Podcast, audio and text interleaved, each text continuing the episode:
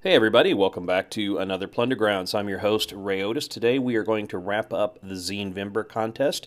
I'm going to talk a little bit about some of the reading I've been doing, and I've got a new um, erstwhile segment that I'm going to throw at you that is uh, alphabetically inspired.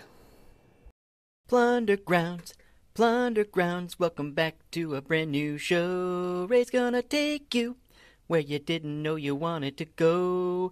Fantasy and dungeon delve, science fiction. Watch yourselves. Hey, I'm just breaking in here to let you know that once I start talking about books in this episode, I don't stop. I don't stop for a long time. And if you don't want to hear me talk about books, then you should turn the podcast off right then because that's all I'm going to talk about for the for the last half hour of this show. Um, I don't know what was wrong with me or why I felt like I needed to get that out, but maybe, maybe it'll, um, maybe you'll hear a book that you're interested in reading. Maybe you'll hear a book you want to talk with me about, or, or whatever. But uh, yeah, I really got crazy there. Um, but I'm not going to re-record it, so that's your warning. Uh, do with it what you will. I would like to think that Zine Vember was a huge success, but of course it won't be until I actually send out the zines. I uh, sat down last night, made sure I had everybody's information current in the spreadsheet. Uh, did my random generation of uh, pick orders and then went down and tried to fulfill as many wishes as I could uh, on that list. Now, I had 35 entries and I feel like it came out pretty well. The 18 people got well let's let's start with this um, seven people had no preference okay so seven out of the 35 aren't going to count on the next stats here so that's uh, 28 no 27 that we've got left um, 18 of the 27 of those 27 people got their first choice. Uh, five more people out of those 27 got their second choice, and three more got their third choice. So that is 26 out of 27, I believe. I've done my math right.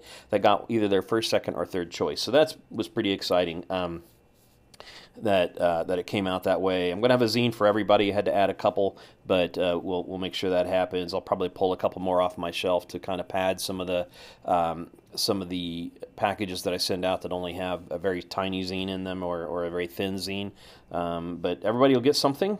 Uh, I'll be sending to 14 states and territories within the United States. So that I say and territories because Puerto Rico was one of the was one of the entries as someone from Puerto Rico. Um, I don't remember what the other 14 states were, but um, there was a, a, um, a, couple big hits. Let's see, New York and California. As you would expect, there were a couple places where I had multiples from, but there were uh, 14 different states represented. And then I had six additional countries outside of the U.S. that were represented Germany, Denmark, Canada, the UK, a couple from there, Poland, and the Netherlands. So that was really cool, really cool. Um, I'm I'm excited to send everybody something. I just got to, like I said, I'm in Vegas right now, um, finishing up today, heading home here soon, which I'm excited about. Uh, I don't know what it is about this town, but it kind of triggers um, I feel like I, it's not I, it's not a moral judgment or anything on the town, but it, I feel like I'm uh, it's like living in an airport or something. I, I, every once in a while I have to step outside. It's not like outside is a lot better in Vegas, but it is better. Um, I have to step outside and get like unrecycled air and uh, get a little bit of distance from people and lights and things like that. But um, it's very hard for me here. Um, I've been hiding out in my hotel as much as possible to stay sane which is, is weird. You know, what's the point of traveling if you're going to stay in your hotel? But I've had a good conference and uh, uh, good conversations with my with my team, so that's been really good. Um, I, I, also want to say a special thanks to uh, Vino Azul and David Johnson. Um, you two sent me very, uh, I'm just going to say it, very sweet emails that made me feel really good and uh, it was nice to, to it's always nice to get kind words from people and to hear from people I've never heard from before who've been listening either for a long time or just discovered the podcast. Um, I also reconnected with a few people that I haven't heard from in a while uh, Greg Gelder, who wrote a little supplement for Space Trucker, um, which I think is still available on my itch.io page. I'm not sure. Um, I've got that. That's one of my slush, uh, not slush pile. It's one of my sort of. It didn't go down into the slush pile, but I've got a project sitting around called Space Trucker Wide Load, which is uh, um, kind of an expansion of that little mini uh, zine game that I did that I that I mean to get done, and a lot of it was inspired by Greg's um, Greg's supplement to that. So, any rate, it was it was really fun. It was really fun, and I'm sure I'll probably do something similar next uh, November. It'll be Zine November again. I'm not sure I'll give away zines. We'll see how all this comes out. Um, I'm not sure how much of a pain it's going to be to ship all this stuff, but I'm not. I don't think it's going to be too bad. I don't think it's going to be too bad. We're gonna we're gonna try. I may try sending the the thin ones in just regular flat envelopes with stamps in the U.S. Uh, because uh, they shouldn't have to go media mail when they're basically not um, any bigger heavier than like a giant birthday card. So I think I think I can get away with that. I've tried that before and gotten away with it. So we'll do that. I will let everybody know um, the day I send these, and so that you can start tracking and figure out how long it takes to get to everybody. But yeah, that's really cool. Um, one person even offered to send me back some zines, so that was really neat. Um, I can't think of who that was off the top of my head right now, so I have to go back through the list. I'm sorry I'd forgotten your name, but I'll have to go back through and uh, and uh, send you my address. So maybe I can get something in the mail, and that'll be fun. We'll all get a gift, a little early Christmas gift, um, or whatever you celebrate. Right. So um, my uh, my new segment that I wanted to talk about was I was thinking about uh, the, uh, two two things inspired this. One. Uh, Goblin's Henchman just did a podcast called is for Religion, and he was using uh, religion as a kind of um, metaphor, uh, the way people react to religions. Like the first time you uh, walk into a, a, religious thing, maybe you're a seeker and you want uh, want to connect with a religion. The first time you walk into a place, you, may or may not be the right one for you, but that doesn't mean no religion is right for you, right? There's lots of different choices. So he's using that as an analogy for the R in OSR, uh, meaning that as you know, as a group, it's very diverse, and your first exposure to the OSR could be a really bad one, um, or it could be a really good one, and that will predicate often how you feel about um, the OSR from there. But um, the most open-minded people try a few different approaches. Um, if they're all bad, then you definitely have a verified opinion. Um, but if you you know you have some bad and some good, which is the typical uh, reaction to OS uh, to any community, not just OSR um, you know you can find where you belong if if you want to belong. So.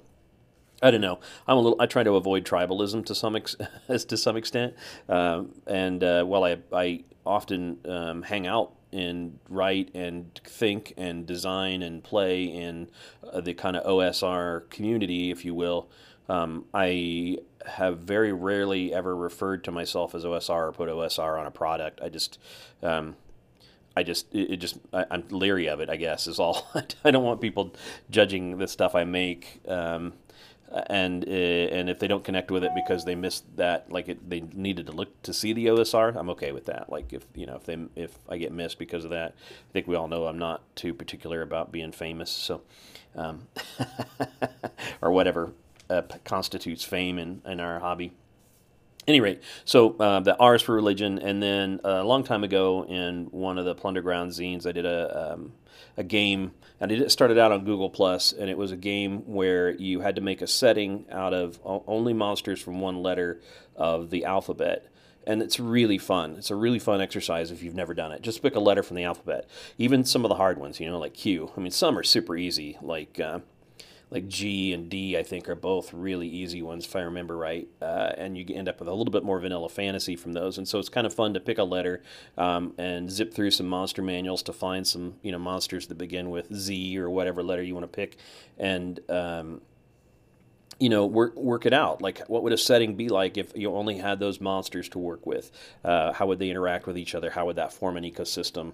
Uh, and I and we did we played that game on Google Plus and we went through the alphabet A to Z and uh, each person would put up a post whoever felt like doing it at the time would take a letter and put up the post and, and make that out and I put uh, I explained that exercise in one of my Plunderground zines and uh, gave a couple examples. I think I gave three examples, and I just I love it. It's a really fun game to play. So if you've never played it, play it. Uh, but I was thinking, you know, there are 26 letters to the alphabet. I could do a podcast a day where I go through the alphabet, but I think that would try everyone's patience, mostly mine.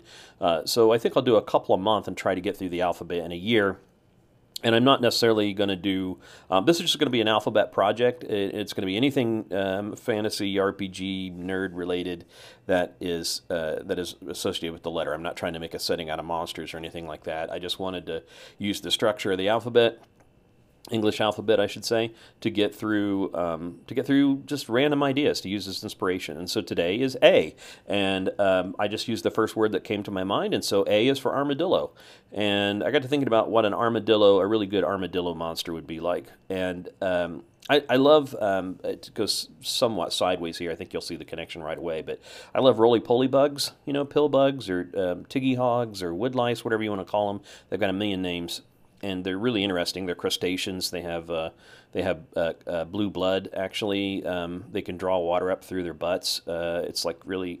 I mean, there's a lot, lot, a lot of interesting things about them. But as a, um, when my kids were little, we would go out and dig some up and and have races with them where we would draw a chalk circle and uh, and um, you know we'd set them down in the middle and see who could get out first. Uh, and we put down obstacles like Matchbox cars. One time we even bet money. We put we put coins out there, and whoever you know if your if your bug ran over a coin, you got to take it. Um, my wife wasn't real happy about that one, but I thought it was fun. Uh, yeah, so uh, maybe I do belong in Vegas. I don't know. Um, I, I, could be, I could invent some better games, I think, than what they've got here for sure. But they don't. They're not interested in better games. They're only interested in games that make money for themselves. So uh, yeah. So any rate, um, I love the how they can roll up into a little like you know a ball like an armadillo can, right? I assume an, I assume that's not totally mythological. I, yeah, I've seen armadillos rolled up. They can definitely roll up into a ball. Sometimes you see these things that are not quite true, like lemmings, you know, following each other off a cliff. I remember there was a story, I think I probably even talked about it on the podcast before, but when Disney, uh, back in the day, when Disney, probably in the 60s, let's say, when they were filming World of Disney and they used to do some nature shows, they needed a, a shot of lemmings, you know, like following each other off a cliff because that's how the story goes. Um, they couldn't get them to do it or weren't there at the right time of the year or whatever. I, I don't think they really do that, honestly. Um, but they to get it to happen, um, they got out a, a record turntable and uh, set up the camera so you couldn't see the turntable, and then uh, started dropping the lemmings on the turntable and flinging them off the cliff, uh, cliff one after another, um, to to prove that nature uh, that does happen in nature. oh my gosh, it's so wrong, right? Like, man. Any rate. Um, but we're, we're, we're not concerned about like reality here. We're talking about fantasy, um, uh, and no no armadillos will be harmed in the making of this episode. Um, so I started thinking about like, okay, so what's an armadillo monster like? Uh, you'd want it to be big, right? So let's think. Once this thing is rolled up, let's assume it's the size of a. Um, well, uh, I can't think of a good comparison. B- bigger than one of those balls that people set on at their desks, right? Uh, bigger than like a probably the size of like a dump truck tire, like a big, you know, something that's five feet maybe high um, once it's all balled up, right? Which that give it a lot of mass, but maybe it could still fit in a five by five square, right? Which would be nice if you're playing on a battle mat or just kind of want some like human scale. Uh, and uh, once it's rolled up, uh, it would be nearly impervious. Like you could give it an armor class, but maybe you just say you got to roll a 20 to hit it. You know, naturally. Like if you're using just natural weapons, um, uh, you know, you can you can hit it, but you're not going to do any damage. Its armor is so tough, you know, and all the exposed parts are just just armor. Uh, and uh, so then, well, what does it do? Like, you know, well, it rolls around and it runs into things, right? So it gathers speed and crushes things. Uh, um, uh, and damages them. Maybe it maybe it does more damage if it can push you up against a wall. Uh, maybe it does more damage if you maybe you have to make a save to like not uh, fall down when it hits you, and if you fall down, it rolls over you and does more damage. And so it's this kind of like cannonball. Uh, giant cannonball rolling around, and it'd be fun to like experiment with that in different kinds of rooms, long corridors, um, round rooms, uh, um, rooms with levels, things like that. Rooms where it could roll off something and drop on somebody. That would be pretty fun. Um, why does it do this? Uh, the only thing I can think of off the top of my head is, uh, well, two things. One, maybe it's just territorial, right? It just wants, it, it doesn't like to be disturbed. And so as long as you walk quietly and carefully around it um, or around its zone, it, it probably um, won't uh, react to you. But if it detects you from tremor sense or smell or sight or whatever, I'm assuming it would have bad sight. Let's just start there. It probably has bad sight. And it reacts then to like tremors uh, or noise or something like that. Um, and uh, but yeah, so territorialism would be one reason why it might be aggressive. Uh, another reason is uh, maybe like you know how flies will um, regurgitate. Is my understanding that flies regurgitate some kind of acid onto their food to dissolve it and then slurp it back up, um, lacking, you know, kind of real teeth mechanisms for grinding up food. Um, and so maybe this uh, creature has to smash its food first into like a you know a poi cons- uh, like a like a mashed potato consistency, and then it can then it can uh, slurp it up. And so it when it wants to feed, you know, it, it, it, just has to find some people to roll over and and crush. Uh, right. So that's that's um, right. And so then I think it should probably also be resistant to um, uh, like uh, heat and cold just because it's you know you're only look it's the armor hide that you're hitting there it's going to be thick and kind of like um, you know horn like and so it's it's not going to transfer heat and cold quite like other things i just make it kind of half damage from things like that uh, maybe half damage from um, acid, right? Um, although if it could, if you could kind of get acid to like flow into the cracks, maybe that's where that's where I'm assuming like if you roll a twenty and hit it, you've, you've gotten your weapon in a crack. You can even make it like uh, if you roll a twenty and get your weapon. A, this sounds terrible for at first because it's gonna be like but it's really a puzzle monster, right? I'm trying to make it so that it's hard to just be in a fight. Um, but let's say you hit it with a 20 and your weapon gets lodged in, in crack between its armor plates, then you have to make some sort of roll to hang onto your weapon because it's rolling and it's just going to, like, you know, it might break your weapon or rip it out of your hands or something like that, even though you did damage. Um, it, it, uh, might carry your weapon away with it. And so that's there's some really cool things you could do with it in that respect. Now, how do you beat it? Well, I can think of several ways actually. I don't want to go into it too much because I'm thinking like it's a puzzle monster, and if I talk about how to beat it, then it kind of like takes away some of the mystery.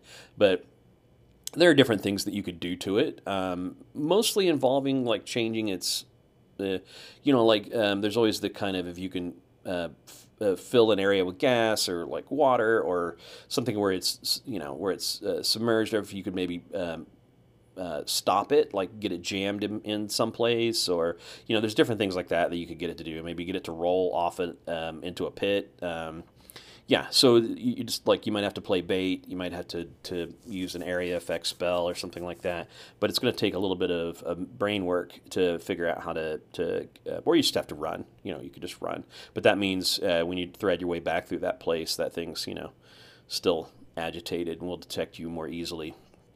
Right. So A is for armadillo monster.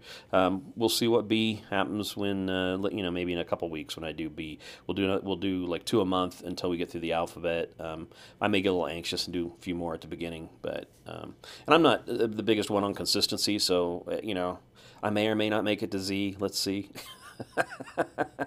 right. I'll do my best. I promise a lot of things, or, or, I talk about doing a lot of things, and I only get some of them done. I think we're all like that to some degree, but um, I that's to me it's a it's soul crushing. Like I don't like to think about all the things I've said I was going to do um, that I didn't get done. Well, I guess nobody likes to think about that, right? Right. So um, I, I, did want to talk a little bit about things that I've been reading. Uh, gosh, I can get my list up here. I've got I'm in one of those phases where I've got a lot of books started. Um, and so it's partly because I got into this, I got into the Whatnot app, which is dangerous. Uh, it's an online auctions app, and it's kind of like eBay if you cross-referenced it with Zoom or something. So you, you tune, or YouTube, but you kind of tune into these live shows where people, um, sellers, um, mostly like resellers and thrift sellers and things like that, it's like a, it's like an online garage sale, if you will, uh, except you can focus it. Um, you can say, "Oh, I only want I only I want to go to a garage sale where they're selling nothing but vintage science fiction paperbacks, which is where I want to go, right? Or um, old Teenage Mutant Ninja toys or whatever." And um, so you, you, you open the Whatnot app and you tell it what your preferences are. You got to take a little while to kind of find the categories that you want to, and then and then what I do is what I find is you just follow a couple like a couple um, you follow a couple sellers and then you'll start to see some of the names in that community and some of them sell too. And so but um, i've been following these vintage paperback sales on there, and uh, they'll they'll open up a paperback and they'll talk about it. And usually there's these old ones with great covers, right? And they they'll tell you whether you know whether it's a first printing or not, and who the cover artist is, and they'll show you the damage, like because these things are always on some level have some kind of damage, shelf lean, uh, dog ears, um, book stamps, you know, like bookstore stamps, whatever. They show you the damage, um, and then they kick off an auction. And a lot of times these things start at you know like two bucks or something, right? Um, and with media mail, you pay about three fifty in the first shipping, and then it's about a dollar thereafter, depending on weight per pound, uh, you know, or something like that. After it's, it's fairly cheap, so it's always better to buy like a couple books than just one. Um, but I tune into these auctions, and there's something really fun about just following them and then bidding on you know uh, paperbacks, and it's not too much money. Like it's you have to watch it. You can be really you know you can get out of control on these, but so I've been buying some unusual paperbacks. Have I already? I'm losing my mind. I may have already talked about this before. Um, I uh, I went through a run where I read uh, there were four that I got from a guy named Bookpilled, and uh, it was the Cosmozoids, which was a really bad like pulp um, you know, alien invasion spy story. Um, and then I read Strange News from Another Star and Other Tales by Hermann Hesse, which was great. Actually, they were kind of fables. Um, mm, hit and miss great, as with any short story thing. There were a couple that really touched me and, and a few that I just was like, oh, that's interesting. Um, I read a cool uh, science fiction uh, uh, uh, fix-up novel, which is uh, short stories combined into a novel, you know, that aren't really um, this isn't really a novel then. This really was just like a short story collection. They were all about the pressures of space called Deadly Litter by James White. And the, the titular story at the end is about a, um, a police force that is like policing uh, um, instances of spills, like where people have jettisoned things out uh, in, uh, in once they get into space, and those things are now flying around and become because of gravitational forces become like dangerous missiles, essentially potato peels that could fly through uh, armor plating. At any rate. Uh, and it's just kind of an interesting concept, right? And it's also like a trial story, so there's a lot going on there.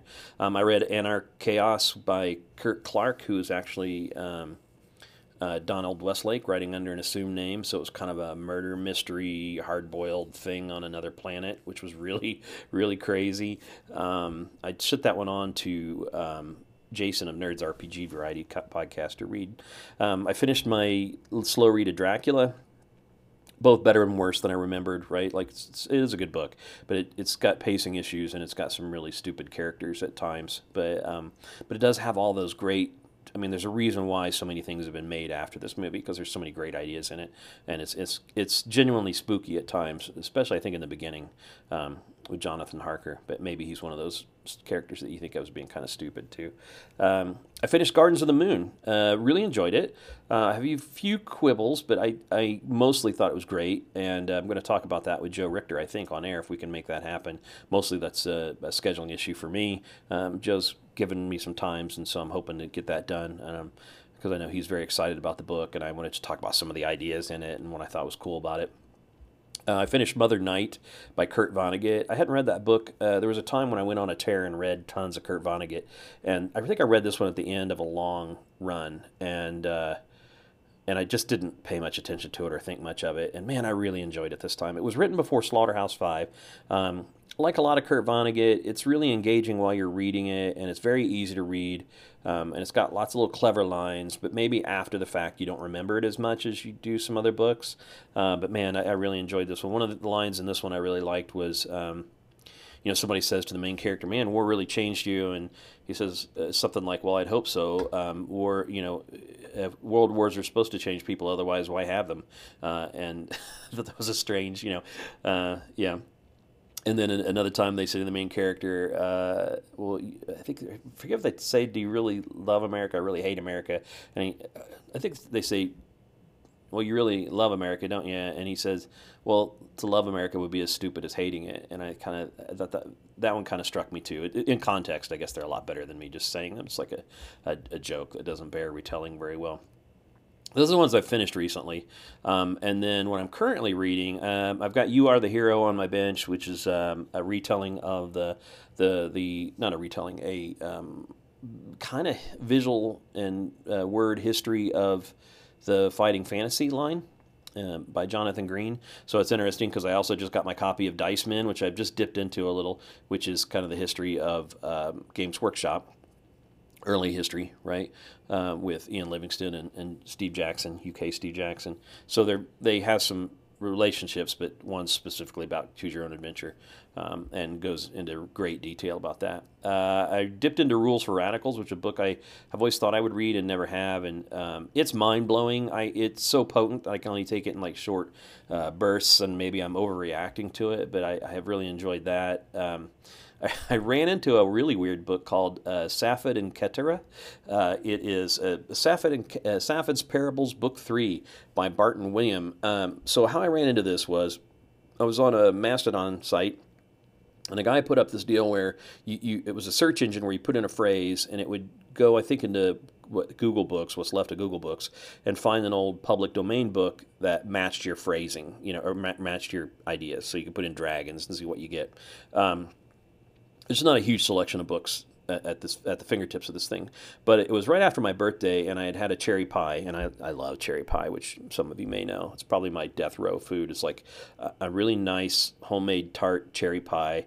I prefer the crust without Crisco, but I'm okay if it's you know maybe half butter, half Crisco, and uh, a cold glass of milk, and I uh, it's orgasmic. I just like for me that's sorry, but it's just like that's one of my favorite things to eat. So I'd had a cherry pie, and so I put into the search engine cherry pie, and it comes up with this Safed and Keturah, and it's a, the first story is a parable about cherry pies. And so this guy was an old Missouri minister, and he wrote these funny parables, probably to, to read from the pulpit. Um, and they're written in faux uh, Old Testament, like King James style. Um, but they're it's kind of like if you cross Mark Twain with King James Bible, this is what you come out with. Um, and they're I find them really funny. They're all, of course a little bit dated and kind of sexist, but not not sexist in a like gross way. Sexist in just like a um, in a way where you're looking at a different time where where gender roles were a little more. Uh, where some people were very comfortable with those and some people weren't, and and you know, so I guess if it, you weren't being harmed by it, maybe you were comfortable with it. Maybe it's kind of okay and funny. Um, and that's why I look at it. And I knew I bought it and bought in two copies, one for myself and one for my sister-in-law, who I know is going to like this. And uh, it's just clever, kind of fun little things to read. But the first story is about um, him him saying. So this is a good example of the kind of you know sexism in it. He, he says there's basically two kinds of women um, the women who removeth the stones from the cherry pie before they bake them, and the the women who don't removeth the stones from the cherry pie before baking them. And then there's the the kind of woman who tells you she's removed all the stones from the cherry pie but misses one. And he was, of course, praising Keturah, his wife, uh, because she's the kind of woman who removes all the stones, the pits from a cherry pie before baking it, so you don't have to work at it. Um, but he said of the other two kinds of women, he preferred the one who didn't remove the stones because the one who said they removed the stones and didn't, you know, could cause you to crack a tooth, right? And he says it in a much funnier way than I have. And uh, of course, it's you know, it's all these assumptions about only women. They're, you know, like the role of women is to bake pies for men or something like that. So just, you know, I'm sorry, get, you know, like I'm not praising that or condoning it or anything. I'm just saying like it's funny, right? Sorry, not not that part of it's funny, but the stories are, are clever and once you get past that kind of contextual thing, um, this thing was written ages ago. I don't I don't know. Like I'd have to look back at it to see, but it's clearly written in like the 30s or something, I think. C- certainly in the public domain, so it'd have to be at least that old, the, like the 1920s or something. All right, a little bit of folklore, or folk wisdom, you know, folk wit. I'm reading 1177 BC, the year that civilization collapsed, with another group. I'm on chapter three of that now. Um, I am finding it somewhat disappointing, but also interesting. Um, I think the most interesting thing I've read in it so far it was just the how much uh, like actual archaeological evidence. So I so have as a person who grew up in the Bible Belt, um, and as a person who went through college in uh, art art and have a lot of art history knowledge, a lot of these kind of Bronze Age things resonate with me in different ways, right? And so like uh, from my my Bible days, there's stories. There's the story of Moses and the Exodus. There's a story before that of Joseph and his, uh, you know, time, his trial in Egypt and his time in Egypt and how he rose to power. And um, then there's the story of the populace, the of the Israelites going through the desert and then, you know, like uh, taking over uh, Canaan, is what's modern Israel, and uh, and their fights with the Philistines and the Hittites and all these different people. So, so this is like roughly during that time, right? We're looking at like 2500 BC down to like 1177 BC, and we're looking at all the civilizations that were there and and uh, how much trade there was, and all these cool things about how basically it was like a really globalized uh, civilization and then um, I assume we're going to get to like the how and why of its collapse. It's probably going to be because of the invasion by the Sea Peoples and all that. But any rate, um, uh, but you know the whys of all that are kind of aside. One of the most interesting things I've learned from it is just how little um, evidence there is of the um, Hebrew conquest of Canaan from that kind of Old Testament period. Because it's really hard to figure out, for instance, which Pharaoh was Joseph's Pharaoh or which Pharaoh was Moses' Pharaoh. There's lots of theories and there's some guesses and there's some there's some scant evidence in different places where people pointed to to kind of say like, well, this could be or uh, or that could be, you know. But there's just very little to tie it there.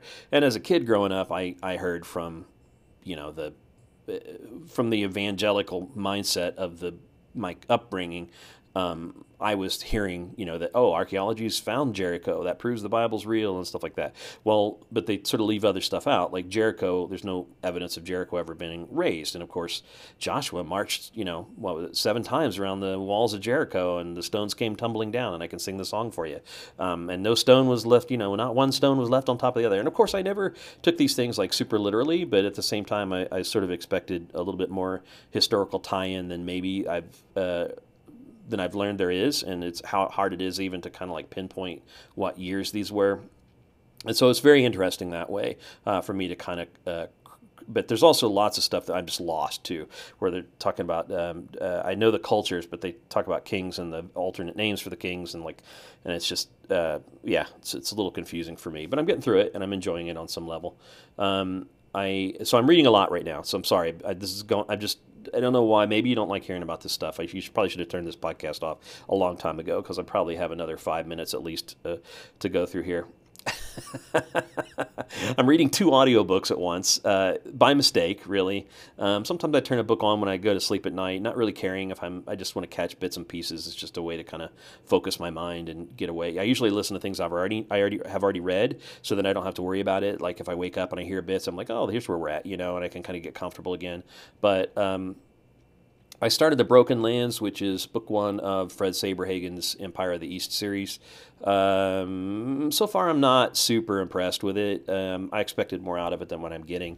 It is one of these kind of Gamma World like stories where you know it's it's a fantasy but set in the future with uh, technology surviving from the past, and it reminds me of The Stone God Awakens by Philip Jose Farmer, um, and also The Dark is the Sun I think that's the title by Philip Jose Farmer, um, and Heroes Hiero's Adventure, H I E R O apostrophe S, Hiero's Adventure, Hiero, Hiero's Journey. I forget. There's two books, um, but you probably know what I'm talking about. Uh, it's that kind of book. Kamandi by uh, um, Jack Kirby, if you're thinking of comics. Um, and uh, yeah, this one they talk a lot about um, the Oliphant, uh, this uh, this uh, uh, mythical beast. Uh, pretty clear, clearly, it's going to be a tank. I mean, I, I think early on you, you guess like it's going to be a tank, isn't it? Is it a tank? Um, I haven't had that verified for me yet, but I it, pretty sure it's going to be a tank. Anyway, uh, but yeah, so like you know, there's this kind of um, it's kind of interesting. But my frustration with it is he doesn't describe anything. He'll just sort of name it. Um, you get this whole you encounter a whole new species of like the main character. One of the characters here encounters a whole new species, something he's never seen before. These bird people, right? And they're probably owl people because they sleep during the day. They're at least nocturnal, right? And uh, the only description we get is of their feet. Um, and it's just, I'm like, really? Come on. Like, can you describe some of this stuff? I just feel like it's not very well described. It's a little slapdash. Um, but it's kind of cool. I mean, it's, it's been interesting. I'm expecting it to maybe get better as, as it develops. Um, and uh, the other audiobook I'm reading uh, that I started reading by accident yesterday, my son was asking me for some kind of light fantasy reads because he had he'd forgotten to cancel his Audible subscription, and um, I sort of know him, and I didn't. There's some things I would recommend that I that I wouldn't necessarily recommend to him. You know, like I like I would recommend the Broken Sword to a lot of people, but I wouldn't necessarily recommend that for him. He wants some more. He, he's you know he's young, so he wants kind of a more a different kind of fantasy. I think. Um, I'll, I'll still name those things, but I'll kind of give him some options. And so one that I thought about, he's been into, he and I both been into Blood Bowl lately, and he's kind of into Warhammer. Um, and so I remembered reading the Gotrek and Felix series um, way back, uh, which starts off with Troll Slayer, and then it's always Slayer, right? Troll Slayer, Skaven Slayer, like Demon Slayer, Beast Slayer, maybe I don't know. There's I've read like five of them, um, and that was enough. And they're good. They're, I mean, they were really good. Uh, surprisingly, for like uh, fictional tie-in with like games, I think. Um, Warhammer may do it better than a lot of people do, but uh, they've got some pretty good series from what I understand. But I did enjoy these Gotrek and Felix stories. The first one, Troll Slayer, is a collection of short stories that are very dark, and it's kind of about the old world um, uh, and the incursion of, or like the the uh, influence of chaos. It's got kind of a witch hunter vibe to it, right? Well. Um, but Tr- uh, Gotrek is this uh, uh, a dwarf who's a troll slayer who's basically fated to die gloriously in battle. Like he's looking to die gloriously in battle to atone for some past wrongs, and he you know he has tattoos and a mohawk and all this cool stuff, very edgy. Um, um, uh, Felix is a human who is the son of a noble family who's basically uh, eschewed his fortune, said like, yeah, screw that, I don't want any part of your money, and then left, but has regrets sometimes because he lives a pretty seamy life with uh, Gotrek. But he's basically the embedded journalist, right? He's sorry about the um, notifications. I thought I had this turned off. Um, but he's basically following Gotrek around and writing a story. And so you get these kind of narrative frames. But uh, so I was recommending Skaven Slayer to my son, even though he hasn't read Troll Slayer. I said, I just remember that one being really fun right? And I checked the audiobook to see what the narration was like, and it was a mistake because I, as soon as I started listening to the narration, I'm like, well, I have credits too. Um, I don't know what I'm going to spend my credits on this month. So I just picked it up and I started to listen to it. And I, and I think I probably listened about four hours of it yesterday. So I'm like more than halfway through. Uh, it's really fun. It's just a fun, if you know the Skaven, they're rat people. And it's basically, the whole thing is, it's a series of stories really more than, but the stories tie together and it is um, Gotrek and Felix in the town of Nuln, and uh, and they just kind of encounter Skaven a lot, right? But there's there's a, ongoing plot. I don't give too much away, but it's just like the way it was written is very clever. It has some really funny notes in it that, from the mindset of the Skaven and what they're trying to do, and uh, yeah, I really enjoy it, and so I'm having fun rereading that. Um, in physical form, uh, the last book I'll probably talk about is um, I brought a couple books with me to Vegas to, to, to, read, and I have had some chance to read. I'm like the weirdo who's uh, who goes down to the bar um, and gets a pizza and a, a drink, and then pulls out uh, my paperback, right? And everybody looks at me like, "What is wrong with you?" But I've been reading Heretics of Dune. Um, I started rereading the Dune series a couple years ago, just kind of casually. I love Dune. Um, I like Dune the, a lot. Dune Messiah, I like. It's a little slow uh, and political, but it does kind of wrap up Paul's story and gives you a lot of information. Children of Dune leans towards more action. Um, I didn't like it as much on the reread. I thought it was a little thin. Uh, took a break for a while. Then reread God Emperor of Dune. Um, I read that one when it came out, and everybody praises that one. It is better than I remembered it. Um, it is a little bit like Dune Messiah. It's heavily political. There's a lot of talking, um, and uh, but it is also very grand in scope. And it's the it, one thing I, I appreciate about uh, Frank Herbert is, you know, he's not afraid to say, well, this was 1500 years after the last novel. You're like, what? You know, like his his vision is huge, right? And so that's this Heretics of Dune is 15 years after the event at the end of God Emperor Dune, which I won't say what happens. You could probably guess, but it's like I don't want to ruin the book for you. Um, uh, and I remember Heretics of Dune being a little kinky, um, meaning that the Bene Gesserit, who are the the um, very powerful, very smart, very trained uh, women who make up a kind of a cult of um, like a eugenics cult, I guess. Is that the right word? They're they're using um, uh, they're basically controlling uh, and mar- marriages and burrs and things like that to, to perfect the human species in a way. Um, and uh, they have developed these kind of um, super high trained uh, sex workers that imprint uh, people. Um, uh, uh, for for various reasons to control them. So they're both like uh, really powerful, but also kind of deplorable, but also kind of cool. And like the you know the whole Bene Gesserit, it's complicated. I, I would never really accuse Frank Herbert of being sexist. Certainly for his day, he was pretty progressive, and um, but it is you know it is kind of a it's complex like real life is I guess in some way. So I you know it's it's interesting to read. So I'm reading this right now. He has some kind of um, he has some kind of ideas in there. I was laughing at one line about um, how much you know. They, basically, the Bene Gesserit say don't like fall in love. That's a mistake. Love love is always a mistake because it causes pain and other. I don't know. I mean, I just think it's a little bit of a jaded worldview, but um, sure. Um, they're very calculating, though. It's just part of their nature. And uh, actually, on my birthday, I replayed the Dune board game because we had a big day where we played board games, uh, and so that was maybe that's what got me started back into Heretics. I had to pause the recording there because the guy came in to check my mini fridge, my mini bar, right, um, to see if I'd taken things. Um, yeah, because they get a little sensor, a warning. I, uh, the spoiler alert: I had a diet coke and a can of Pringles, which probably was twenty bucks worth of you know mini bar food, um, which is silly, but sometimes it's like I didn't. This is my my personal problem thing about I didn't. Um, I was hungry last night. I didn't want to go out. I didn't want to get out. Like I didn't want to go through the casino and deal with all the stale air and cigarette smoke and um, other things, right? To get to to get some food. So I ate that. Um, yeah. Any rate, uh, where's that? Heretics of Dune. So it's it's uh, it's it's really complicated. It's kind of clever, and I'm enjoying it again. Um, I remember this one not being the best, this one and the next one, and I think that's where I, it is where I stopped reading. I only read six of them before, and I'm I'm almost certain that's where I'll stop reading again. But I kind of wanted to remind myself uh, whether these books were worth reading, and I just kind of feel like they are. Like I honestly, um, even though I think there's some imperfect things about these other Dune books, I still enjoy them. Um, somebody uh, in another group, in a Discord group I was talking to, that, that has uh, spun off of this. Um, whatnot. Uh, Seller uh, book build. Um, he also has some videos which are pretty good. Um, I'll try to remember to link them in the show notes. But I may not, I may not get show notes done today since I'm on the road and it's kind of difficult here.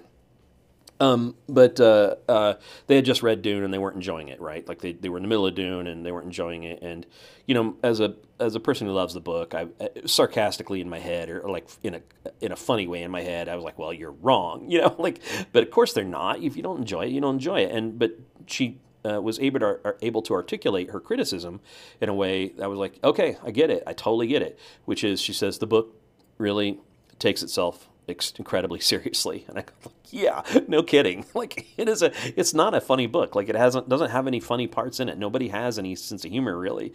Um, very little in the in the book. It's just it's a very serious everybody's very serious and they're very contemplative and they're very philosophical and political and uh, everything's happening is is like part of this larger machinations. It's, it's a it's a planetary opera, right?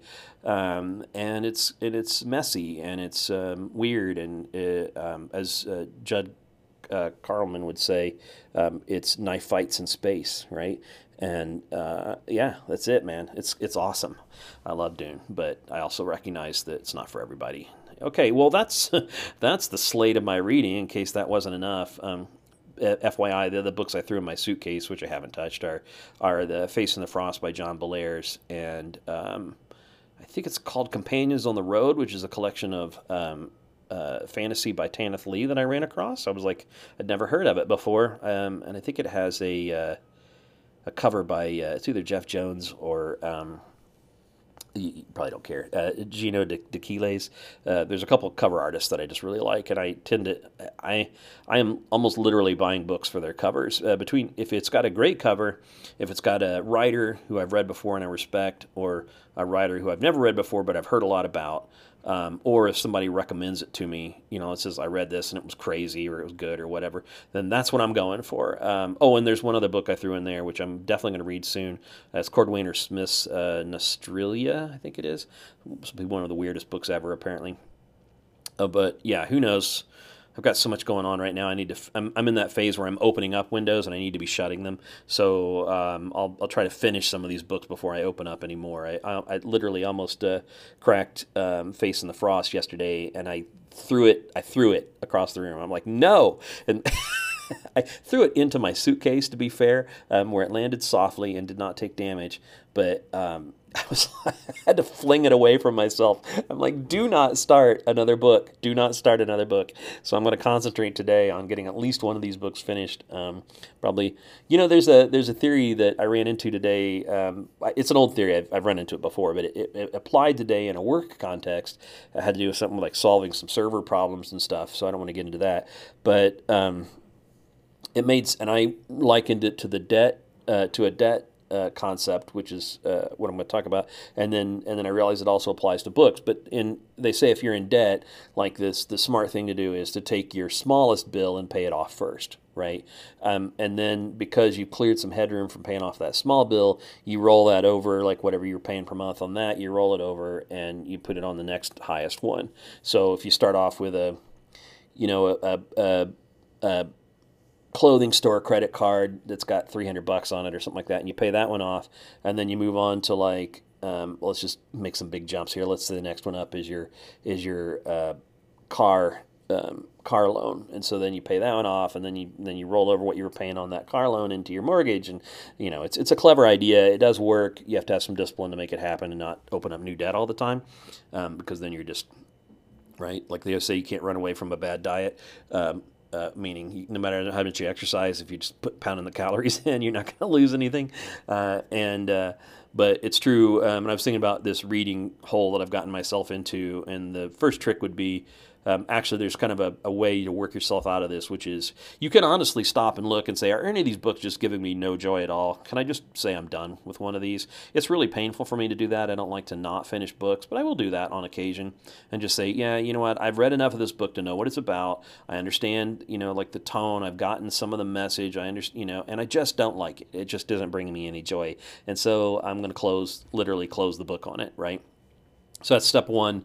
Um, get rid of those, and then, or, or you know, sometimes they're ones you've only read a few pages of, and they're on there, and you just have to acknowledge they're not. You haven't really even started them. They're really on your to be read list. So just put them back on the shelf and pretend you never started them.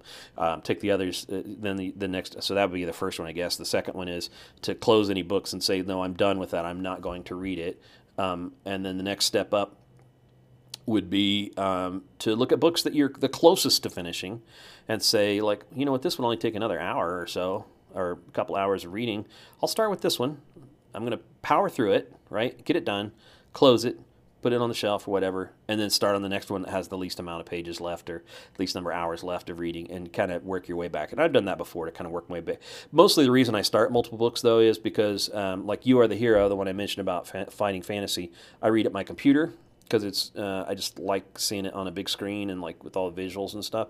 Um, also, I don't have a physical copy yet. I, the physical copy I did have was German um, by accident, and so I ended up giving that one away. I ordered. They re- redid it now as a new Kickstarter, um, a new edition. So I ordered it, but right now I only can only read it on my screen, and it doesn't work on like a Kindle or something, right? So there's books I read on my screen. Um, there's books that I have to read when I'm super focused, like 1177, and actually that one I'm listening to it and reading at the same time because the Kindle edition is the unrevised edition and the audiobook is the revised edition. So sometimes I get inf- more more information from one or the other, um, and that one also I have to just kind of focus because I'm getting two inputs at once, and I have to kind of like you know work it out, and I'm going to dis- and I'm trying to discuss it with other people. So those two are a little slower. Um, I've got some physical ones that I read for fun, you know, when I'm uh, just laying around or whatever. Um, I've got audiobooks that I listen to when I'm walking the dog or, you know, in Vegas you walk everywhere. So it's, it's I had some good listening time here. Um, uh, and I mean, everything, everything in Vegas looks like it's, you know, a, a, five minute walk away, and it's really a 30 minute walk away, especially after you get lost a few times. hate this place. So, hate it. Sorry if you like Vegas. I can't stand it. Um, but uh, yeah, so I've had a, so I keep a book going that's like audiobook, but I don't know. Right now it looks like I've got like multiples going on each. Um, my gosh, I've been rambly today. Uh, it has been way too long. I'm sorry. Um, maybe that's what happens when I don't turn the mic on for a while. I hope you enjoyed that. Uh, if you didn't, I think I may go back and put a disclaimer on at the beginning of this thing to say like, hey, if you don't want to hear about books, just ditch out. But um, yeah, I, I um, you let me know if, if you say like, yeah, next time maybe don't talk about that many books or don't talk about books at all or or just one at a time or something. You let me know that. Um, that's uh, I probably will do that. I, I probably will take that advice to heart, even if you don't say that to me. That's probably what I'm going to tell myself. But maybe there were some things in there that you enjoyed. Um, hit some notes for you, maybe some things you never heard of, or things that you have read and you want to, um, you know, have your own opinions on, or something like that. But yeah, it's been good talking to you. Um, I will uh, be sending those zines out real soon. And until next time, look out for those rust monsters.